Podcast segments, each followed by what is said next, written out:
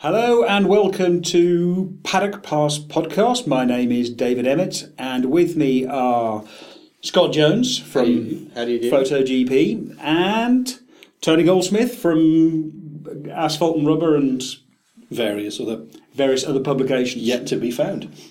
Right.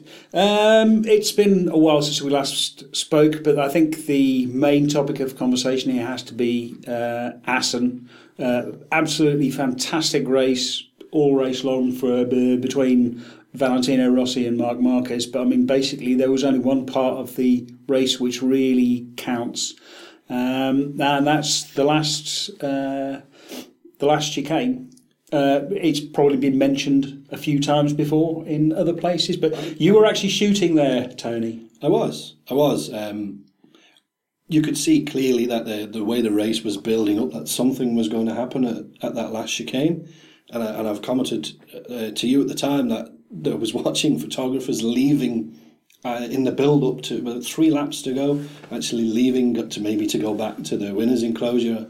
And I was just flabbergasted that they were actually doing this because you could see something was going to happen on that last lap going into there. That was Marquez was all set up to do that move. I think he practiced it, as he said himself. And uh, to see people leaving was just beyond comprehension for me. But uh, no, to see it, uh, it unfolded pretty much as I expected to, except they didn't crash. Yeah, I thought they were going to crash. Uh, looking at looking at some of my pictures, it looks like Marquez has took the front. Uh, at, as he's sideways on, the front is definitely gone. Mm. Uh, whether whether touching Rossi's actually stopped him from crashing, I don't know. Was the front going before or after he was uh, he was touching him? Uh, about just before, if I'm looking at my picture, it looks like the front is just starting to point mm. just slightly off where you would expect it to be. Um, so maybe maybe the maybe touching Valentino's actually kept him upright because he only just stayed on. Yeah, well, he, he claimed that he'd been practicing that move all weekend. Uh, practicing during warm-up and uh, and, and during free practice and stuff, but then uh, he wasn't practicing with another rider in the way, which I think no. I think where he got caught out. Did you see anything in your pictures going up to the final lap that where you could see that they were on different approaches to that corner? Because I noticed that I went back and looked at my pictures from that corner after the race weekend, and it looks like in mine that he made a point of coming in tighter than Rossi did in general. Yes, yes. Now that you mention it, if you think back, it does look like he's on a slightly different line, weighing up that pass, obviously just having a look at each of the last two laps. Yeah, uh, well, I, I think the uh, uh, it, it's interesting you say about the different lines because, I mean, what about the...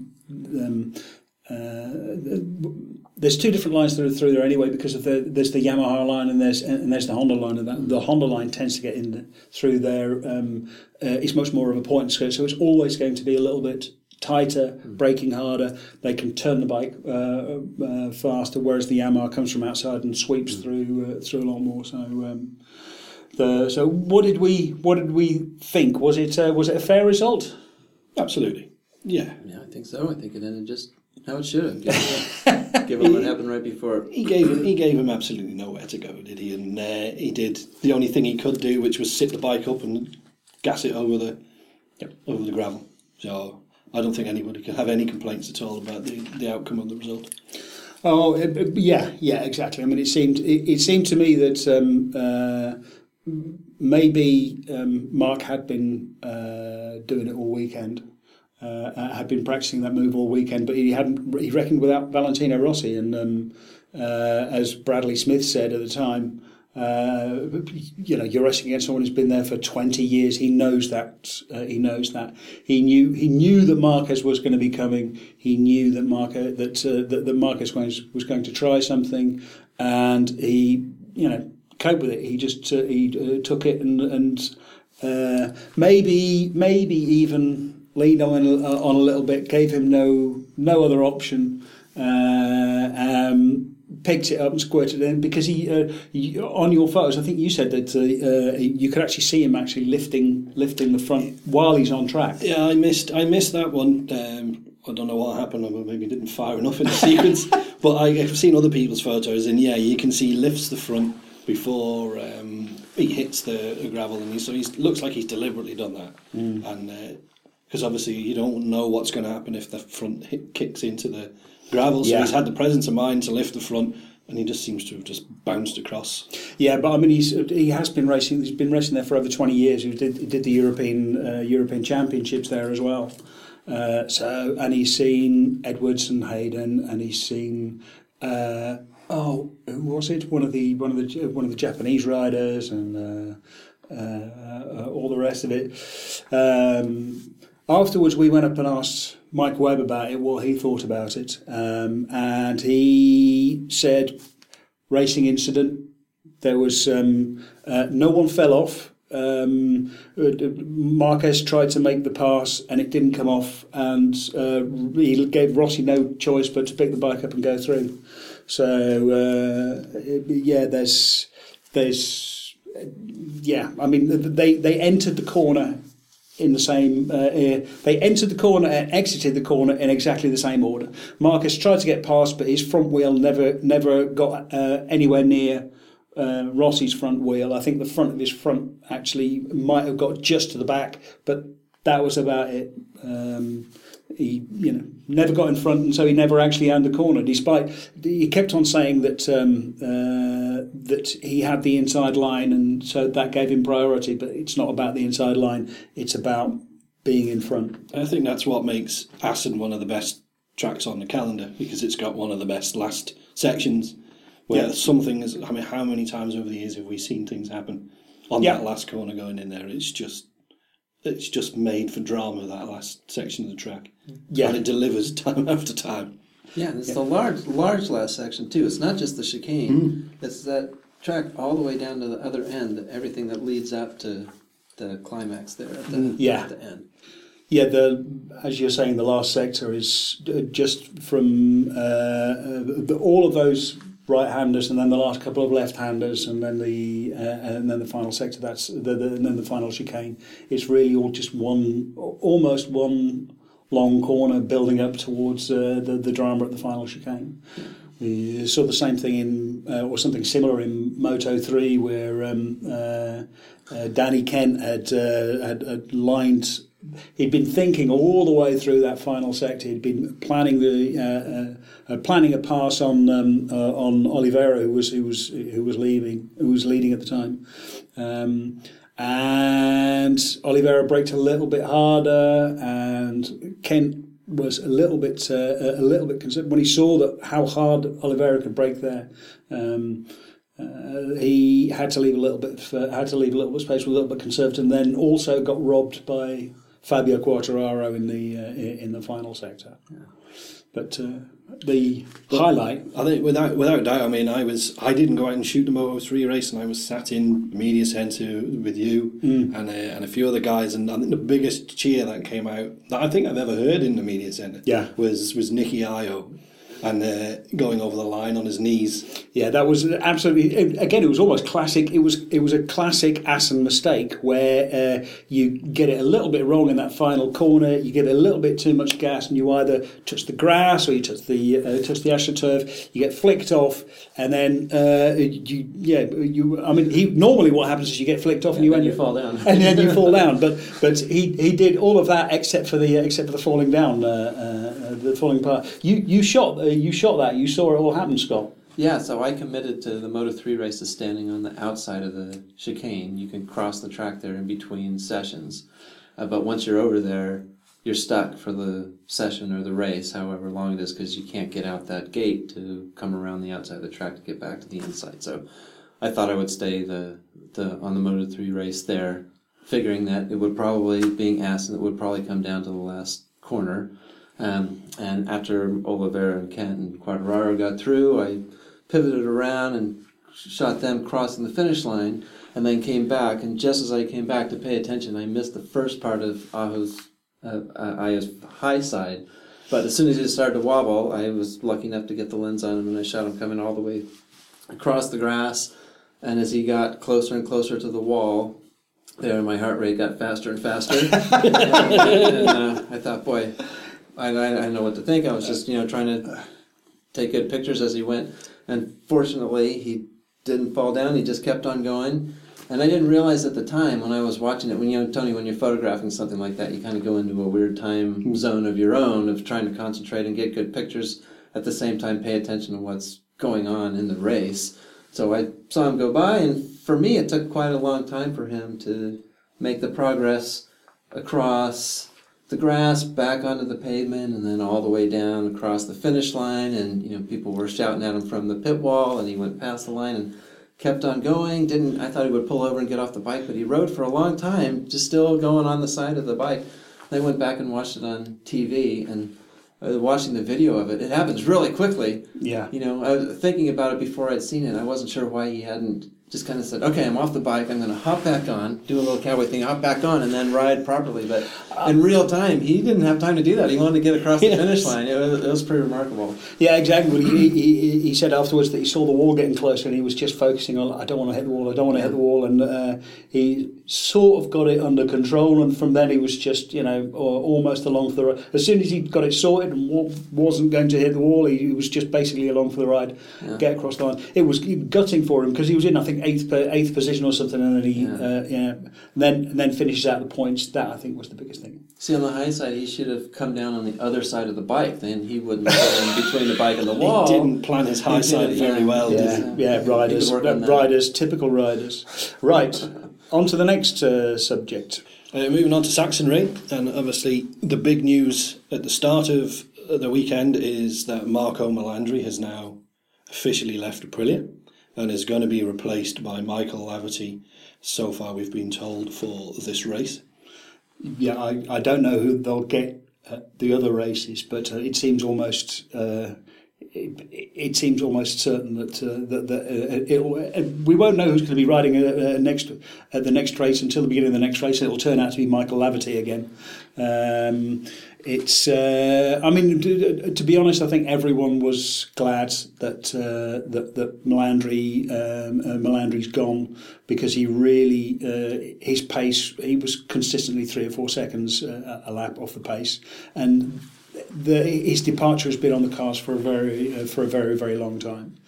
Um, there was um, yeah uh, the the first signs of it were at Mugello, where he was uh, he was four and a half seconds a lap slower than everyone else, and it was just a, it was just it was just really really sad. And then there was talk about um, him uh, uh, after Mugello. They had they had a meeting. Uh, they were supposed to have one meeting in uh, in Noali with uh, with Melandri and Melandri representatives and his uh, uh, and the people from Aprilia, and um, uh, it turned into two meetings.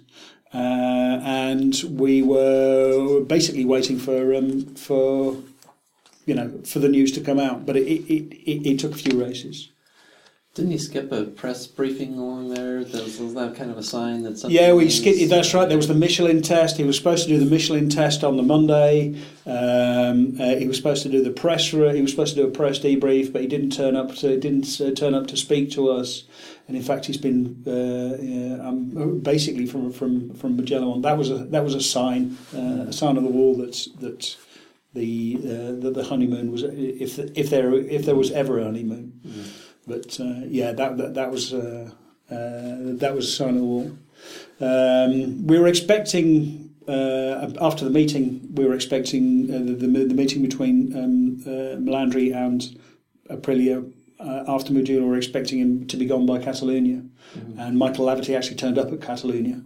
I think I think the, the biggest surprise out of all of this is he's it's, it's taken to this stage. Yeah, uh, obviously there will be contractual obligations that for both sides would need to iron out, because I, I can't imagine Marco would have been on a particularly small contract. No, no, no. I mean, they uh, they say that Marco, that Melandri was on, you know, a, a million euros plus, mm. uh, and he wanted out, and he wanted he wanted paying in full. And Aprilia didn't want to pay him in full. Uh, but then the, the other thing is he was in. Uh, he was basically dead last, and it's only the first twenty-two riders next year who will receive the you know one point two million in subsidy for uh, from for, from E R T A next year, and so it's actually cheaper to get shot of him and get someone in. Someone might, like Laverty who can he might actually get close to the point, or at least get close to his teammate. Uh, uh, so they might end up uh, earning money next year. Mm. And of course, um, the way I understand it, he, uh, De Angelis, he'd only out-qualified De Angelis once yeah. uh, all, all year, so I, I assume he qualified last in in every race apart from one. Yeah. I, I don't have the statistics, but... Uh, exactly, and it's not the Marco Melandri that, that you want to remember. Absolutely I mean, you not. know, two thousand six, Phillip Island, last corner. Uh, victory sign come out of the low, one hand on the bars, so the the, the, the bike crossed up and, and, a, and the rear tyre smoking. That's how you want to remember Melandri. The way his career has gone, it's easy to forget that he was second in the championship. And, and of course, yeah. a, uh, an ex-world champion as well. Yeah. He's had a hard time, hasn't he? I mean, after, you know, going to Ducati, that was trouble. And then he seemed to have struggled everywhere he went, even through Superbike. He'd go there for a year. What, what B M W, he went there. They went out. He went to... Yeah, he went to Yamaha. Uh, yeah, Yamaha. Yamaha, Yamaha left. B M W, B M W yeah. left. Yeah, it, it does seem like that. But it also seems. I mean, he, he sometimes. Well, he has a strange relationship with adversity because it, it, he'll either be terrible or he'll be great. Because he signed for Kawasaki and oh, right, Kawasaki Hayati. left. That's right. He joined Hayati and he did brilliantly on the Hayati. You know, basically on a bike with with virtually no no development. Um, he was, uh, I think he was actually uh, doing better than Hopkins, who had been riding the Kawasaki the year before. Mm. Um, uh, but yeah, that was the, that was the, the, the start of the doomed period because he went from Hayati to um, I think Yamaha in World Superbikes. Yamaha left, yeah. uh, B M W, B M W left. It was uh, basically. Um, uh, yeah, I mean, it, it, it was basically a pretty uh, um, yes. So he's going back to Superbike now with Yamaha again. Well, we don't know. He did. He did tweet a picture today, or stuck a, a picture on his Instagram for Throwback Thursday with a picture of the Yamaha World Superbike team, one of the trophies he got from them. Oh. So it's. I mean, if that isn't, uh, th- that could be either one of two things. It's either a hint that that's what he's going to do. Oh. Uh, or it's a hint to Yamaha that that's what he wants to do. Mm. So uh, Andrea Dossoli, who runs the, uh, who's been put in charge of the World Superbike team, is is very keen on signing Melandri, but um, it depends on who actually runs the team whether he gets there. Mm. So we shall uh, we shall have to wait, wait and see. Right, on to the Sachsenring race. Yeah, the Sachsenring. It's a very, uh, it's a very strange little circuit. It's incredibly tight. Um, uh, you spend a lot of time on the uh, uh, left-hand side of the tyre, and um, it's a place where strange things always happened. Um, two thousand one, two thousand two, Olivier Jacques getting taken out by uh, uh, by Alex Barros while he was on his way to winning his first Grand Prix. Um, Um, the start last year, that was something really, really odd. Um, you actually got caught up in the middle of it, didn't you, Tony? Uh, yeah, I, I came off the grid. I'd kind of isolated myself a little bit and I'd, uh, came off right at the end when, when we were Dorna staff were pushing you off the grid at this point. Because it would uh, it it rained, I think, just after Moto two, uh, just at the end of the Moto two, and it sort of rained and then it stopped and the track was wet and dry and it was all over the place. Yeah, uh, I came off and I was standing there with the marshals, and as the riders came to take their to line up on the grid for the for the for the start of the race, I was just standing there looking at the marshals going, what on earth is going on? Because we had the sight of maybe seven bikes took their place on the grid, and of course, as we all know, everybody else starting from yeah. pit lane, and it was it was one of the most surreal things I've I've witnessed. Yeah, it but would... the, the cheer when everybody went. I mean, you look back at it afterwards now, and it looks a bit dangerous. I was watching it from the media centre, and I was just expecting someone to die because it looks absolutely terrifying. But I think uh, afterwards, I remember talking to Cal afterwards, and Cal was basically saying, you know, we're. We're professionals. That's what we do. You put us all together, and we'll we'll, we'll make sure we get through there. It was it was hairy, but everyone knew that it was just really, really, uh, really, really dangerous. Um, uh, but it was it was one of the one of the one of the craziest and probably most exciting starts we've seen in MotoGP for a long time. Yeah. Plus, Stefan Bradl got uh, uh, took the gamble, tried to uh, change. But uh, was he, he changed tyres on the grid? But they they couldn't quite change the shock, and so he ended up with the with the. Uh, uh, I think he had dry tyres and a wet weather shock in the back, and so he led for a long time, uh, but couldn't. Uh, the. Uh, couldn't make it all the way to uh, to the end because because he he used up his tyre. If he'd, if he'd had just got that shock change, we could have seen one of the biggest wins in Grand Prix. Yeah, absolutely. yeah, absolutely, because he would have had a huge, uh, a, a, a huge start. Um, uh, yeah, right. But, I mean, one of the strange things about uh, about the Sachsenring, of course, like I said, it's all left-handers except for uh, three right-handers. Um, and one of them is that horribly fast one, um, uh, turn eleven. eleven yeah. That's the one, the top the, of the man. Danger you, zone. Yeah, exactly. Yes, exactly. Over the over the top there, it's completely blind. You turn right, and it's the place where uh, was it uh, saying today? I think it was Bradley said to, said today that uh, turn eleven. Um, it's where F P one is. Uh, everyone crashes in F P one because you need that little reminder.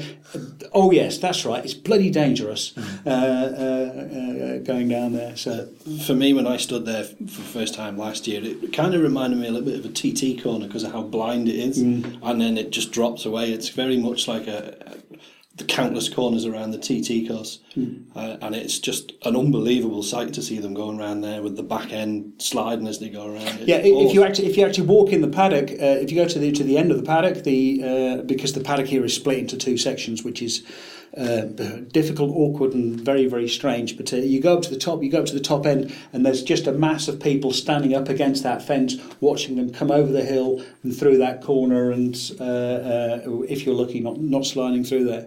It's uh, one of my favourite turns on the whole season. And actually, if you move up a little bit farther than the edge of the paddock that you're talking about, yeah, where you can see them come around, and just as they start to go to the right, you really are concerned for each rider who goes through there. I hope he's going to be okay. Yeah. And then they just disappear. I yeah. think that might be part of the, you know, I haven't been to the T T yet, but mm. I imagine that that's kind of maybe what you're looking at as they come flying through there and then they're just gone. Yeah. They, they don't continue on and you see, okay, they're they're doing fine, they're going on safely to the next corner.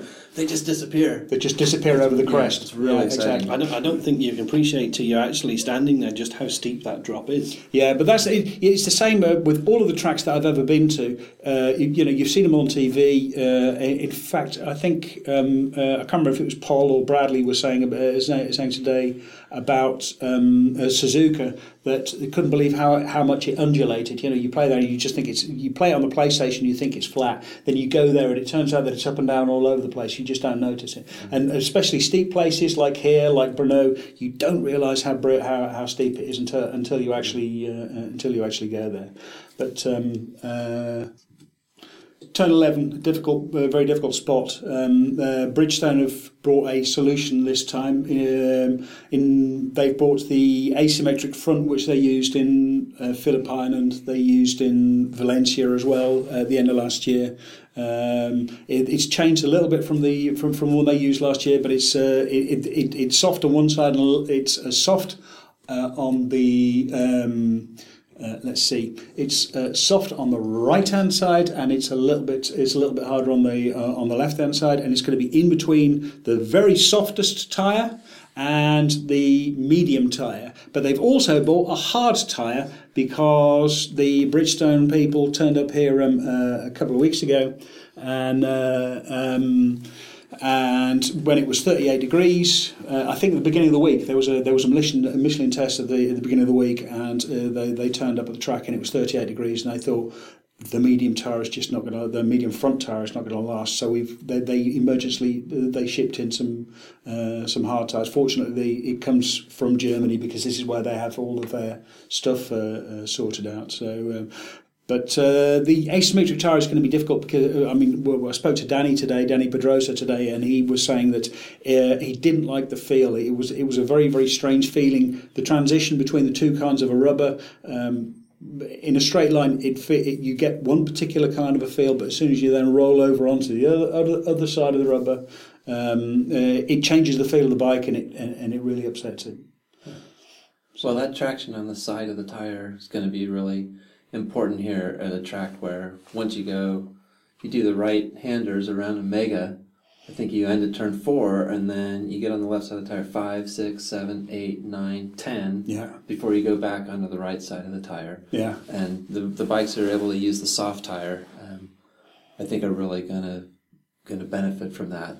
He, Suzuki has this new livery this weekend to celebrate the thirtieth anniversary of the G S X uh, R seven fifty, I think. Yeah. And uh, I think they picked a good time to show up with bright, shiny colors, because I think Maverick is really going to going to use that tire. Uh, yeah, I, d- I, I, I think you're right. I think Maverick has come on really well so far this year. I mean, Aleix, all the pressure is on Aleix because Aleix is the established rider. Uh, Aleix has been very frustrated. Uh, he was frustrated at, really frustrated at Catalonia. He was frustrated at, uh, at Assen just because uh, they don't have the seamless gearbox, they don't have the power, they don't have the acceleration, and so they just every time they get onto a onto a main straight they get hammered. And we only have one main straight here. Yeah, this is the perfect track for a bike with those problems. Exactly, because they spend so much of the time leaned over uh, that. They're just not going to have that same difficulty of, of exactly. accelerating. And, and, and that, that bike really turns. I mean, the the uh, uh, other riders complain that, that you know the Suzukis are diving up the inside, riding around the outside. They just have they just really have the edge grip for mm. uh, uh, for that. I mean, we could be in a situation with a with a topsy turvy grid come Sunday. Rider uh, someone like Bautista might uh, spring a surprise. Yeah, I mean, you've got to reckon that the uh, that the two factory Ducatis will be will be close to the front uh, because they can really make that uh, that soft tyre work. You've got to reckon that the two Suzukis are going to be up front. Uh, you've got to reckon that the uh, uh, the Pramacs will be up front. Um, maybe Bautista on the Aprilia. Uh, maybe even one of the uh, uh, one of the one of the open Hondas. Um, it, it's just it's it's it really could be uh, you you know that somebody that, that at least one big name, maybe more big names. If you're Bradley Smith, if you're Paul Espargaro, if you're Scott Redding, even if you're Cal Crutchlow, maybe even if you're uh, uh, Valentino Rossi or Jorge Lorenzo. If it doesn't work, you could find yourself. Um, uh, chasing a time in Q P uh, in, in in F P three, and if it's too cold, it, it it being too too difficult to actually get there and having to go through Q one, which is um, uh, always always unsettling. Right, so who do we fancy for the race on Sunday? You're going to put me on the spot. Now, of course, yes, yes. Come You're on. going to put me on the spot. Um, You know what? I'm going to go really left field and go for Aleix Espargaro. And why? Uh, for everything we've just talked about, the I think that the Suzuki could work well here. He's gone well here in the past uh, on much more underpowered machinery than what he's got now. Uh, so rather than going for the the usual big names, mm. I'm going to stick my neck out and go Aleix. Uh, I'm going to...